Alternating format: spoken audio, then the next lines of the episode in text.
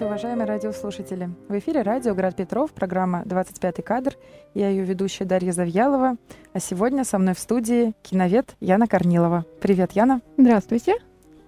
И с Яной мы сегодня отправимся в удивительный мир иранского кино. И главным героем нашей беседы будет режиссер Махсен Махмальбаф. Вы привыкнете к этому имени за сегодняшний наш э, выпуск. И, э, наверное, попрошу в самом начале несколько слов о его биографии, потому что э, в Иране, такой для нас несколько еще загадочной стране, э, биографическое тесно связано с творческим, еще, может быть, более напряженной связи, чем там, на Западе где-то. А, Махсен Махмальбав — это один из э, ведущих режиссеров иранской новой волны. Он уди- человек удивительной судьбы, писатель, философ, филантроп и режиссер, конечно же. Э, Максен Махмальбав э, творит свое кино в период расцвета. Э, дело в том, что иранская новая волна в кино появляется после определенных политических событий, после исламской революции 1979 года, когда э, правительство шаха Мухаммеда Резы Пехлеви сменили – а к власти пришел душ, э, духовный лидер, э, имам Рухола Хамини. Спасибо за имя. Не, ну я, я все помню. Э, и он начинает полную исламизацию э, культуры жизни и быта Ирана. При этом до этого Шах ставил задачу сделать Иран светским. А имам, он поставил цель наоборот, исламизации иранской жизни. Получается, тогда было очень много недовольных э, светскостью, которая приходила из Штатов, из Запада, и поэтому была революция, да, и... А, и не дело не было не только в шведскости, э, в светскости, а дело было в том еще, что э, Шах очень э, проводил невыгодные экономические реформы для Ирана. И кроме того, конечно же, и было отторжение такой резкой свет, светской жизни. То есть, если мы смотрим на фотографии того времени, то Иран выглядит очень э, европейской страной, а, но это не значит, что этим людям это было комфортно всегда. Интеллигенция, конечно же, э, люди высшего общества больше подвергались влиянию европейской культуры, но простому народу э, это могло быть не совсем приятно. Э, и в это время, как раз после исламской революции, э, появляются фильмы, которые рассказывают о простых, бедных людях, э, минимальными художественными средствами. И часто это были фильмы о детях. Дело в том, что детское кино меньше подвергалось цензуре. И наш герой, Махсен Махмальбав, он рождается в Тегеране в 1957 году. И рождается он в очень религиозной семье – его родители в, э, в самом начале своего брака разводятся, и юный Махсен живет с бабушкой и с дедушкой. В 11 лет он бросает э, школу для того, чтобы помогать содержать семью. А далее он присоединяется к, к воинствующей группировке, которая сражается против правительства Шаха. Э, в 17 лет он нападает на полицейского с целью забрать его пистолет.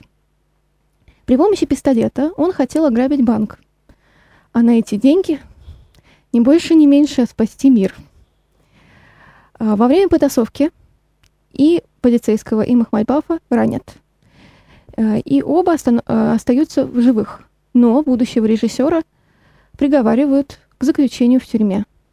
Он в тюрьме переживает очень сильные пытки.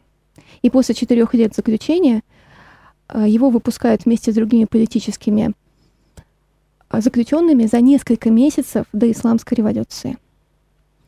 После заключения он еще очень недолго занимается политической деятельностью, но вскоре э, он понимает, что менять ментальность в стране, в которой он живет, в Иране, он может при помощи культуры, но не при помощи политики. И он начинает писать, писать рассказы, э, сценарии, пьесы. Свой первый фильм он решает снять а, потому что ему не нравится один из фильмов своего современника.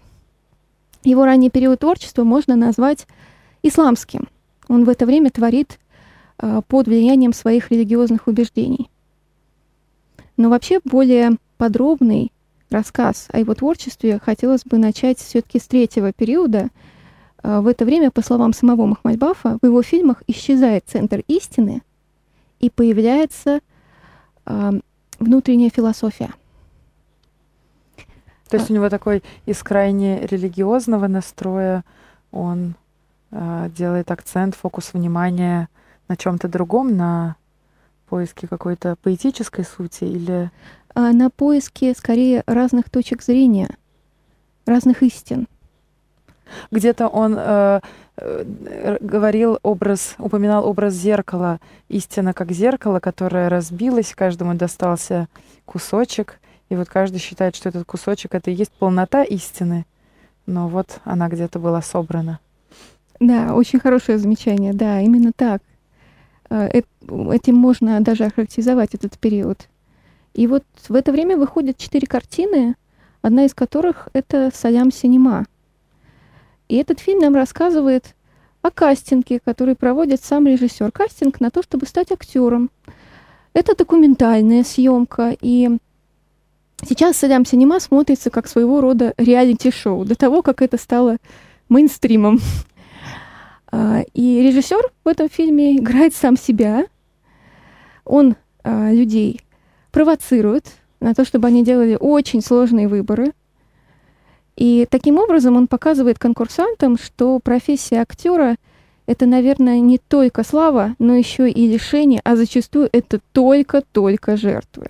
Еще и очень э, сомнительный моральный выбор Моя любимая сцена в этом фильме, когда э, две девушки, как претендующие быть актрисами, и в принципе они успешны, они действительно могут.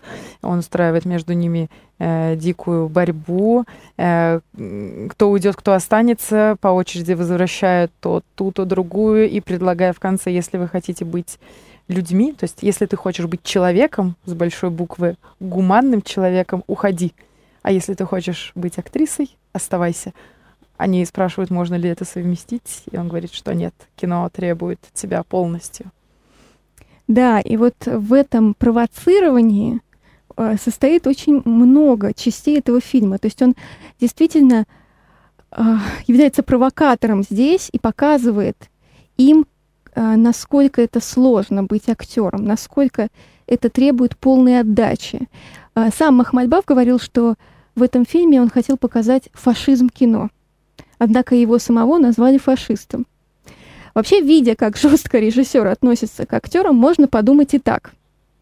Но с другой стороны, не каждый режиссер так смело пустит в этот процесс съемочную группу.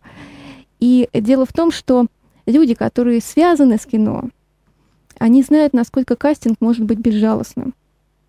А простому зрителю, особенно тогда, это не всегда бывает ведомо. И режиссер как будто бы открывает нам эту завесу внутренней кухни. Вот что интересно еще в этом фильме. По сути, э, Салям Синема является экспериментом.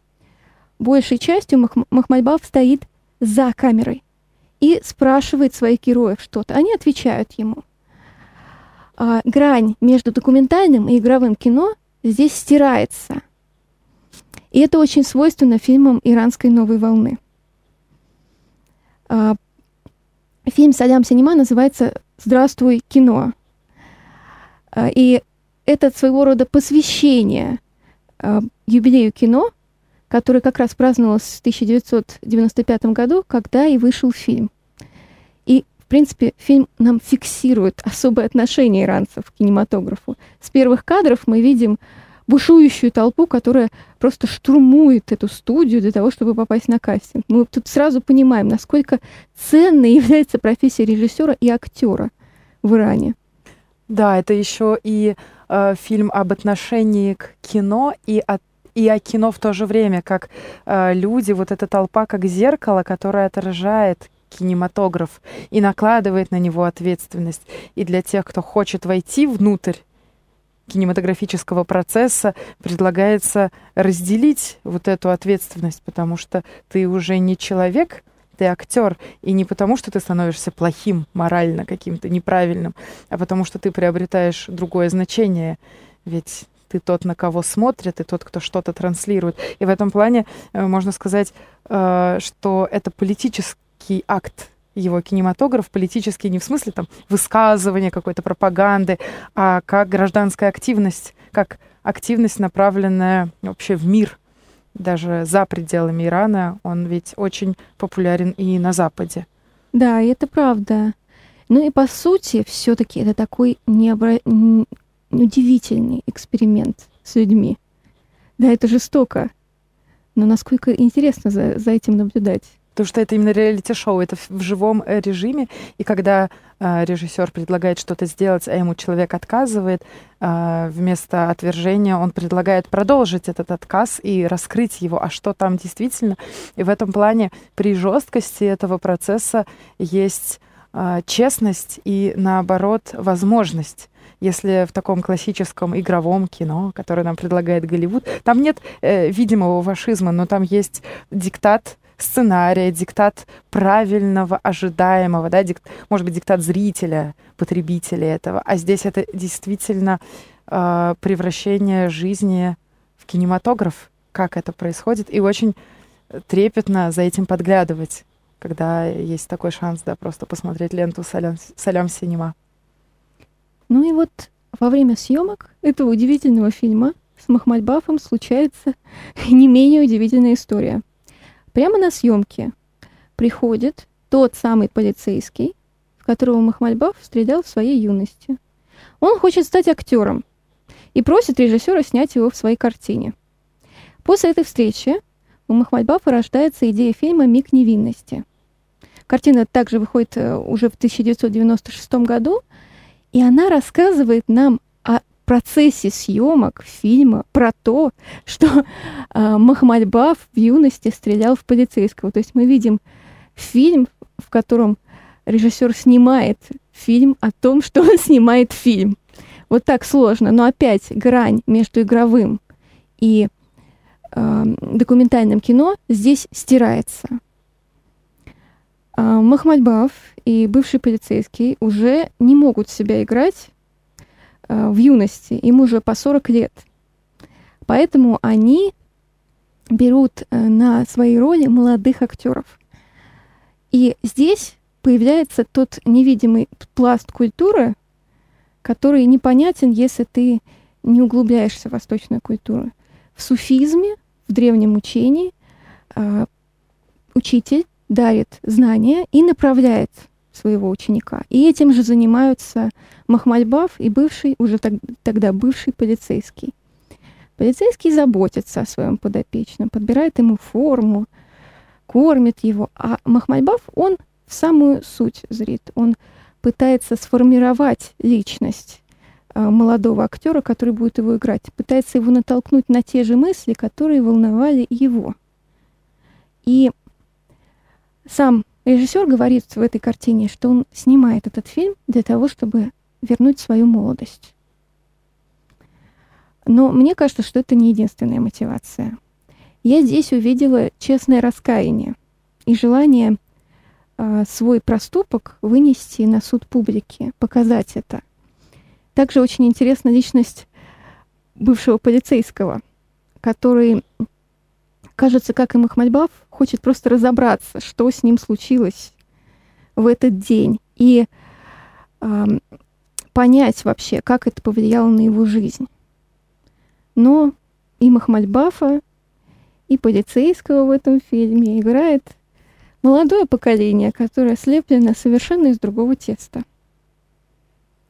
Да, и не хочется, конечно, спойлерить. Там такой потрясающий поворотный момент, но миг невинности — это тот момент, когда оказывается, что сыграть ничего невозможно.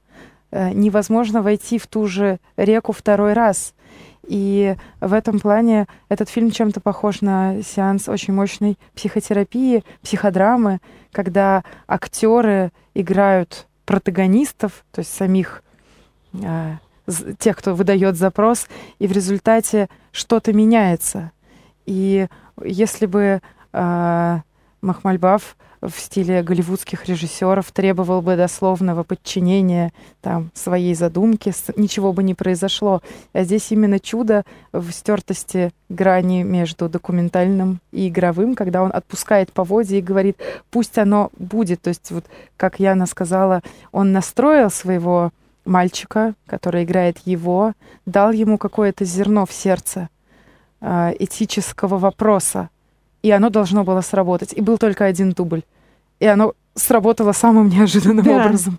И от этого у зрителя совершается все, что может свершиться, катарсис, экстаз, переворот сознания, он происходит реально, может быть, не прям в глобальной степени, это ведь не наша личная история, но про чудо жизни, которое побеждает вот какие-то и конфликты, и политические убеждения. Это вот миг невинности — это такой образ, который невозможно, наверное, каким-то одним словом описать. Там много что происходит, потому что это момент подлинной жизни.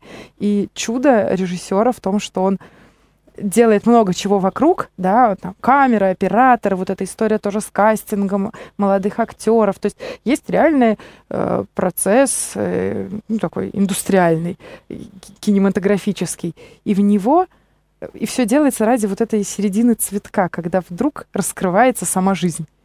И вот тут... Да, и мне еще вот, кстати, понравилось э, то, что вы сказали, Дарья, по поводу э, ушедшего момента. Дело в том, что мы там видим в фильме, что перед финальной сценой они все несут гроб случайного человека, который, похороны которого происходят. И мы понимаем в этот момент, а вот я только во второй раз, посмотрев этот фильм, поняла эту аллегорию, что, наверное, время Махмадбафа и полицейского, когда они были молодыми, оно прошло. И сейчас уже совершенно другие люди и совершенно другая ситуация. То есть это похороны того времени. Mm, интересная мысль.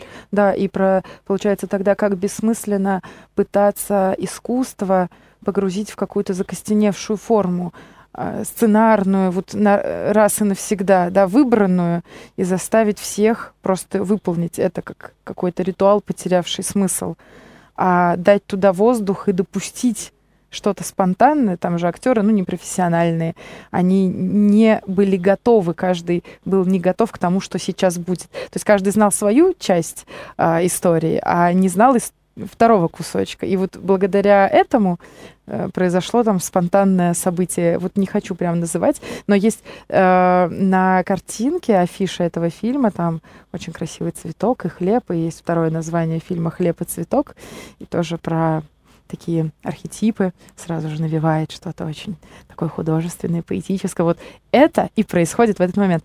Э, фильм есть в интернете в хорошем качестве, поэтому нашим дорогим радиослушателям я очень рекомендую его посмотреть. Он действительно целительный и, как и многие фильмы Махмальбафа, совсем небольшой, что-то 45 минут. Да, он достаточно такой маленький, но при этом захватывает, действительно захватывает.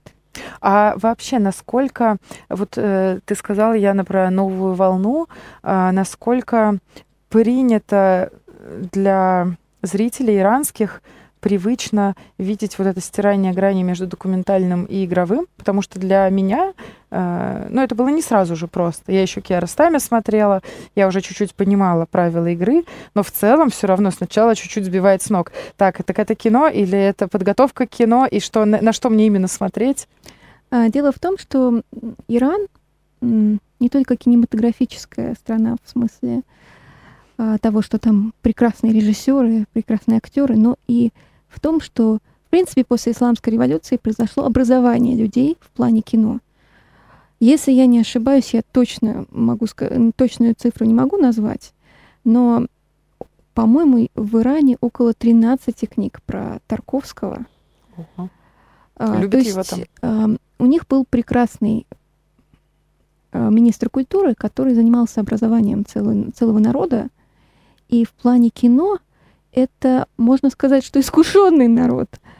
Я не, не буду обобщать ни в коем случае, не говорить, что все.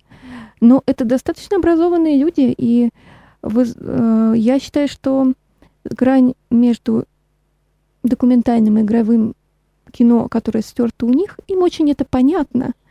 И этим начинают заниматься именно метры иранского кино, которых сами иранцы и любят. То есть им это понятно. Просто в тот же момент, когда там, ну, понятно, в России там своя история с кинематографом 90-х, на Западе снимаются такие очень зрелищные фильмы. Здесь это кино созерцательное, требующее рефлексии, э, каких-то... Там есть пустоты, которые требуют участия зрителя не пассивного, а активного такого как-то это соотнести с собой, понять, а что там. Вот такого включения в происходящее и в контексты того, той же биографии режиссера, да, надо прочитать, чтобы понимать, зачем он это все делает.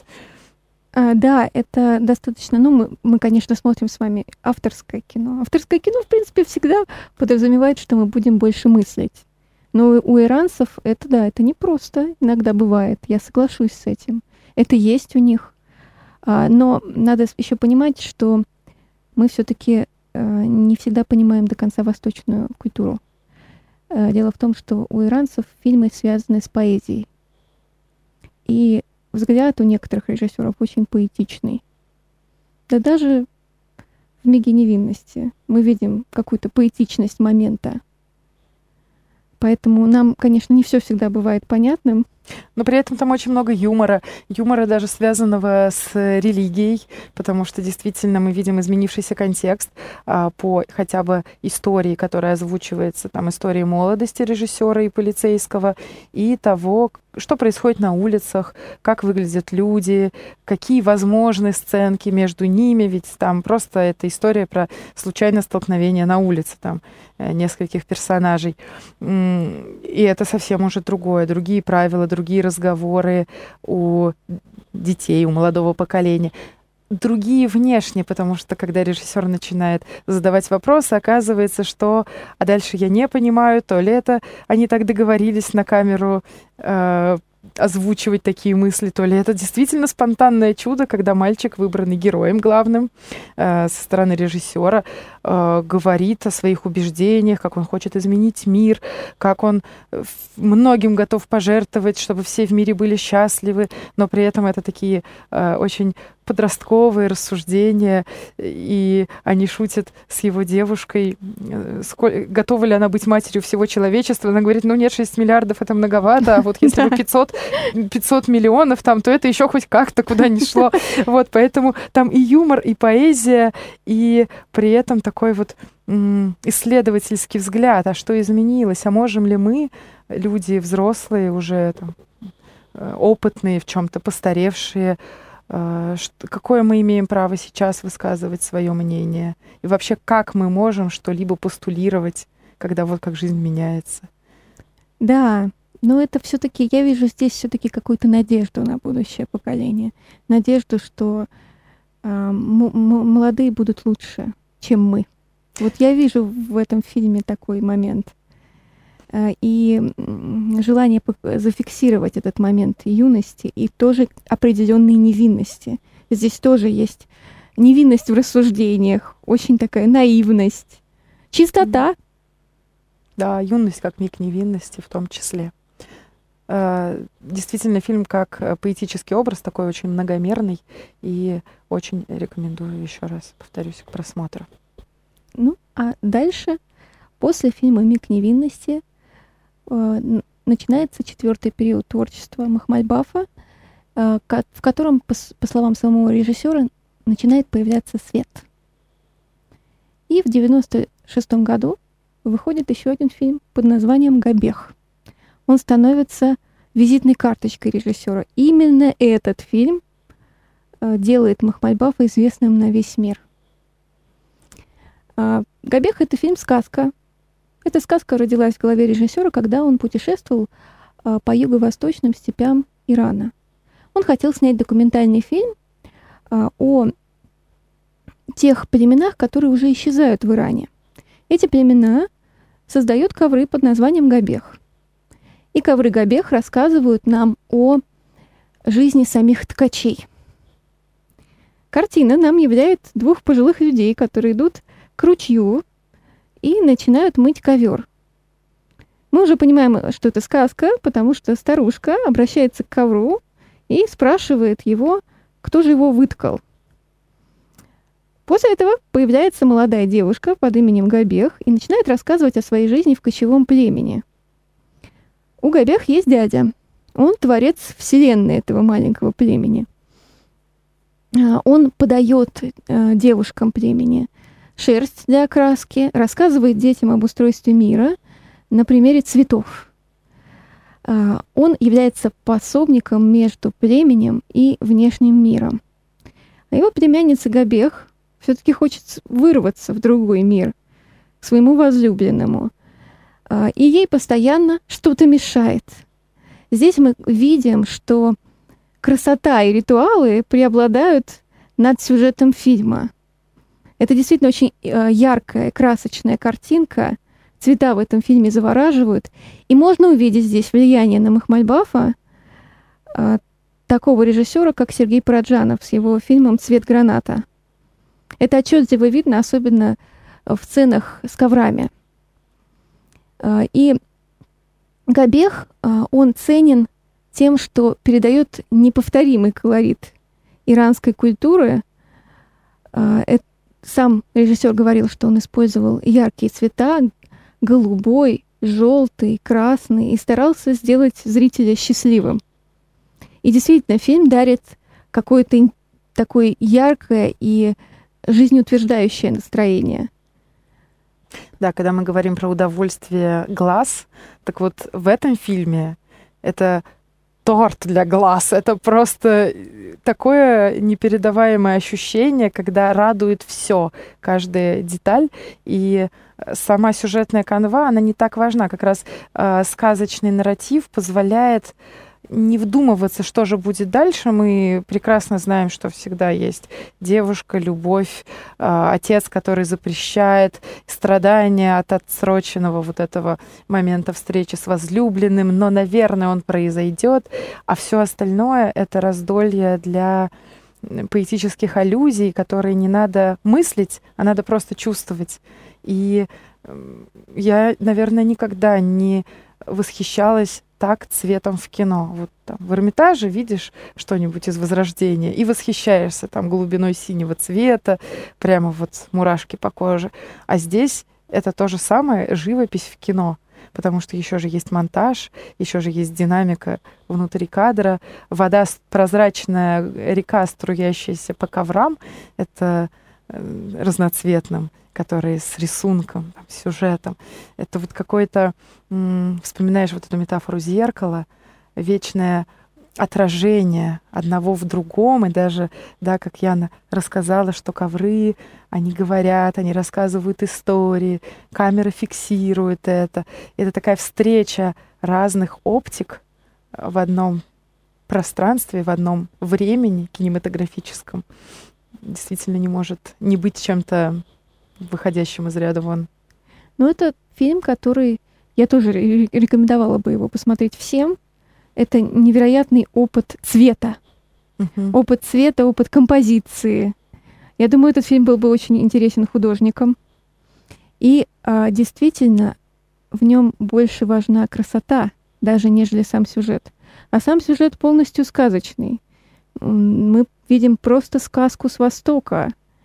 Причем даже не знаю, заканчивается ли она хорошо или плохо. Она достаточно интересная и неоднозначная.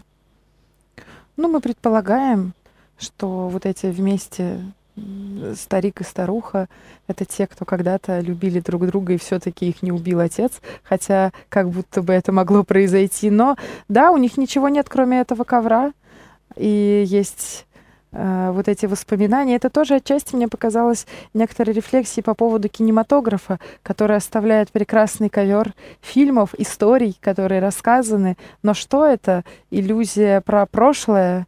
Или это какие-то вечные истории, которые работают всегда? Мы же смотрим сейчас Махмальбафа 90-х, значит, да. что-то-то нам нужно оттуда. Мы в данном случае это точно не архивное. Э, наш разговор э, Махмальбаф интересен сегодня, как Тарковский интересен сегодня, как то, что от искусства и вечно. Вот. Но рассказывая такую сказку про уходящие племена, про их культуру, э, может быть, Махмальбаф рефлексирует про свою культуру, про свое время, про свой ковер, который он также ткет с да. размышлениями. Ну, я еще считаю, что э, даже вот мы рассказали сейчас про два фильма, про три, про три mm-hmm. фильма, и характерной особенностью творчества Махмальбафа еще является и то, что этот режиссер никогда не стоит на месте. Он постоянно развивается, все его фильмы разные, и он не зациклится на, ни, ни на одном стиле. Казалось бы, Габех — это очень яркая картинка, которая ему принесла мировую известность. Можно было бы сделать еще один такой фильм. И все бы но, смотрели. Но нет. Все бы смотрели, конечно, но нет, это не в стиле Махмальбафа он больше любит полностью менять стиль и уходить от старого. И вот, наверное, четвертый фильм, о котором бы хотелось рассказать, а, он один из самых тяжелых. А, во-первых, он документальный. Во-вторых, он снят в Афганистане. По словам Махмальбафа, Афганистан — это тот, та страна, в которой нет визуальных образов. А, и можно сказать и так, не так много было фильмов, снятых в Афганистане. А, семь из них а, было снято Махмальбафом и членами его семьи. Существует такое объединение под названием «Кинодом Махмальбаф». А, сам режиссер обучил своих детей, супругу, своему ремеслу, и его дочери, его жена, достаточно успеш, успешные режиссерки сейчас. И некоторые даже относят их к течению третьей иранской новой волны. Да, там что-то фантастическое. Младшая дочь чуть ли не 8 лет повезла свой фильм в Каны, ну что-то да, очень раннее. Ханна Махмальбаф. Да, то есть там очень ранние девушки, но по сути, если ты живешь с таким отцом, мне кажется, шансов нет. Шансов нету. А, ну и сам Махмальбаф, он не, не мог открыть школу, поэтому он начал передавать свое мастерство именно своим родственникам. Ну, выбора, я так понимаю, что у них не было. Но девочкам это нравится. И его дочка снимает... Даже, я бы сказала, она продолжила ветвь Махмальбафа с э, его очень проникновенными фильмами. Самира или... Самира. Ага. Самира. Ханна Махмальбаф тоже снимает очень интересные фильмы. Так же, как и жена э, Марзия ее, по-моему, зовут, если я не ошибаюсь. Э, у них у всех фильмы достаточно жесткие, пронзительные, правдивые. Но вот фильм Махмальбаф, о котором я сейчас хочу рассказать, он меня поразил полностью, э, потому что, по моему мнению, это душераздирающее зрелище, что представлено в этом документальном фильме. Дело в том, что режиссер... Путеше... Афганский алфавит, да? Афганский алфавит, да. Дело в том, что режиссер, э, он путешествовал по Афганистану, и э, потом он путешествовал в границах Афганистана и Ирана и увидел, что беженцы афганские, особенно дети, не имеют образования. Но при этом эти дети хотят получить образование. И он заснимает как раз нам момент, когда э, дети, которые хотят учиться в школе, стоят у дверей школы и пытаются услышать э, и записать то, что говорит учитель. И нас дальше добивают тем, что голос за кадром говорит, что, ну, по крайней мере, этот ребенок может иметь возможность стоять за дверьми и слышать голос учителя. А в Афганистане дети из-за войны, из-за всех проблем даже не ходят в школу, но при этом сохраняют желание учиться. Этот фильм э, оказал очень серьезное воздействие на мир и на людей, потому что к проблеме прислушались, и иранское законодательство было изменено. Афганцы получили возможность э, иметь образование. 500 тысяч детей после этого фильма попали в школы в городах и селах. Махмальбаф очень часто говорил, что это, наверное, самое лучшее, что он сделал в своей жизни. Надо сказать, что режиссер постоянно занимается благотворительностью и большую часть своей зарплаты от фильмов он перечисляет на своих подопечных. Многих детей, которых э, его семья и он снимали в Афганистане, они выращивали, э, давали им образование, поднимали этих детей. То есть э, сам Махмальбав в одном из своих интервью сказал, что снимать фильмы этого совершенно недостаточно. Он такой включенный, да, в то, что происходит рядом с ним, то, что происходит э, не совсем рядом с ним. Его волнует это, и кино действительно это кино без ограничительных рамок экрана. То есть вот двери открыты. Здесь мы говорим о том, что нет границы между игровым и документальным, но вообще-то и нет границы между документальным и самой жизнью, и все взаимосвязано. И в этом фильме «Афганский алфавит» для меня было немножко сложно видеть, а, как он жестко интервьюирует детей. Мы говорили про «Салям Синема», что там люди пришли на кастинг, и он им дает провокативные задачи, как-то реагирует не всегда политкорректно на э, людей. Ну так, на грани как бы. А здесь э, в другой манере, но достаточно откровенно требует, чтобы дети назвали свое имя, если они отказываются это делать. Спрашивает, почему. Спрашивает, а кто такой Бог. Дети смущаются отвечать, может быть, не знают. И это... Но когда э, ты, Яна, рассказываешь про вторую часть, да, что точно так же, э, где точно так же он задает вопросы и миру, спрашивая этих детей, да, это все инструмент кино, его недостаточно ради самой, самих зрителей, ради того, чтобы это просто было кем-то увидено, и он бы получил очередную награду. А это все обращено куда-то для дальнейшего изменения. Мне, кстати, вот Дарья показалось, что задавая вопрос о дети, детям о Боге, режиссер пытается показать, что вот у нас есть религиозное воспитание, но без общего образования дети даже не особо понимают, что это такое, что есть Бог, что есть... Они даже ничего не научились пока рассуждать, потому что общего-то образования нет, их... Они не читают литературу, они только склонились над Кораном.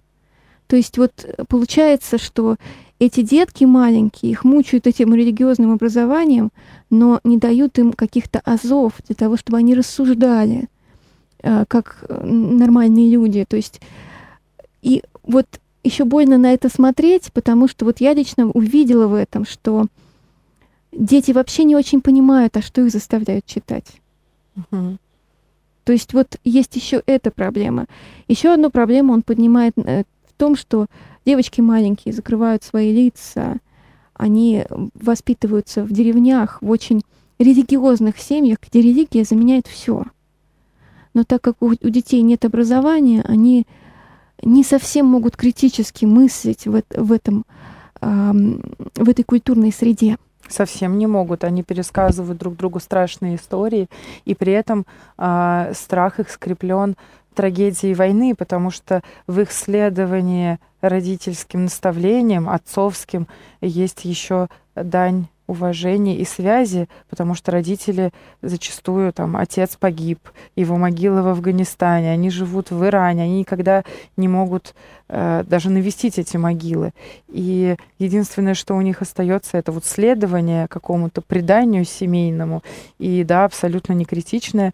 В фильме потрясающий вот э, художественный прием — это слово «вода», которое учатся произносить дети — разделяя слово на слоги, э, там учесть, какая буква за какой следует. И мальчики и девочки параллельно много-много раз подряд на распев повторяют это слово. И в конце Махмальбав комментирует, что когда-то вода придет как примирение на смену огню войны, которая э, не только на земле, не только среди взрослых, но и там внутри самих детей.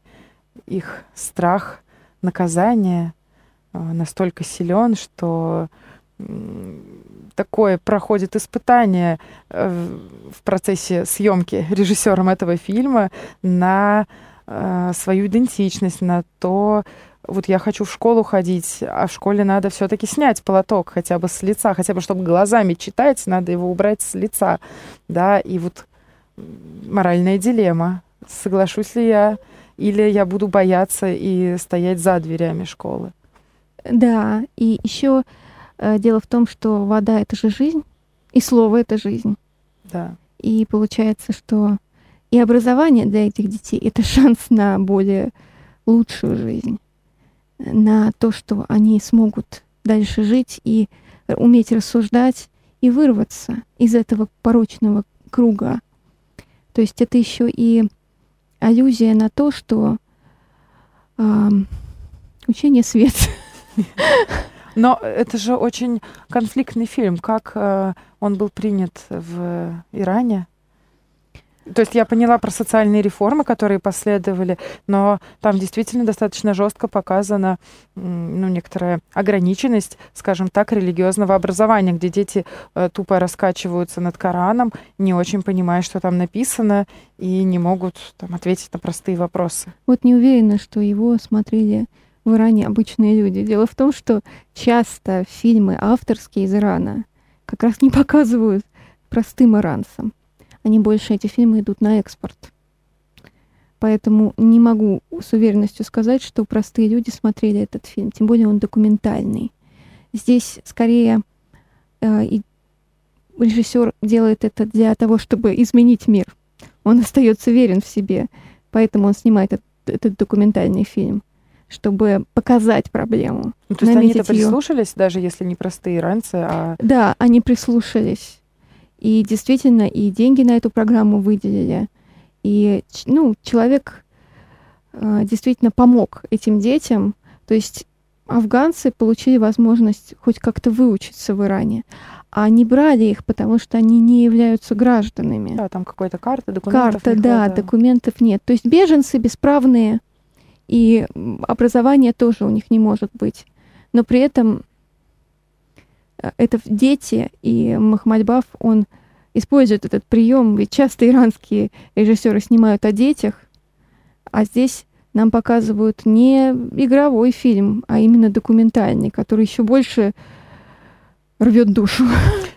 Да, меня восхищает в Махмальбафе его открытость, отзывчивость и то, что несмотря на уже не такую приверженность каким-то там исламским религиозным идеям, и, возможно, он же видит, насколько там та жесткость, которая в Иране есть, тоже ограничивает человека и в его проявлениях, в его красоте, он все-таки не отвергает, не ставит на этом крест, а продолжает работать с тем, что есть, да, хотя и для него это самого не то, чтобы совсем безопасно, и тем не менее он вкладывает свой талант вот в туда, где он может что-то изменить.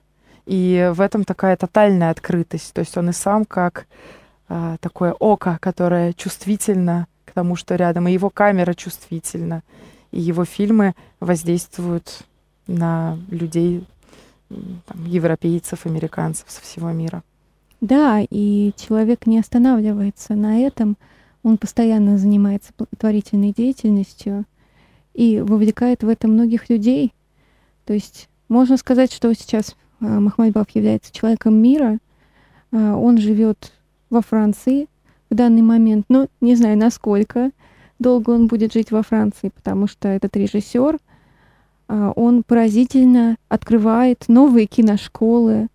У него есть разные периоды, не только афганский. Про афганский я рассказала, потому что он очень цепляющий. Но у режиссера также есть таджикский период, он снимал в Таджикистане.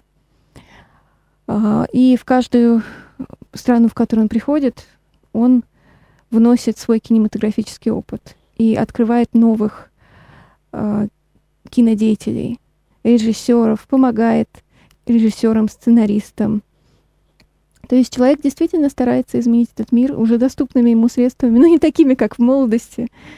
Э, и он прошел удивительный путь удивительный путь от, можно сказать, религиозного экстремиста до человека открытых взглядов, э, человека, понимающего ценности всех людей и открыто говорящий о ценности человеческой жизни и о ценности гуманизма в этом мире.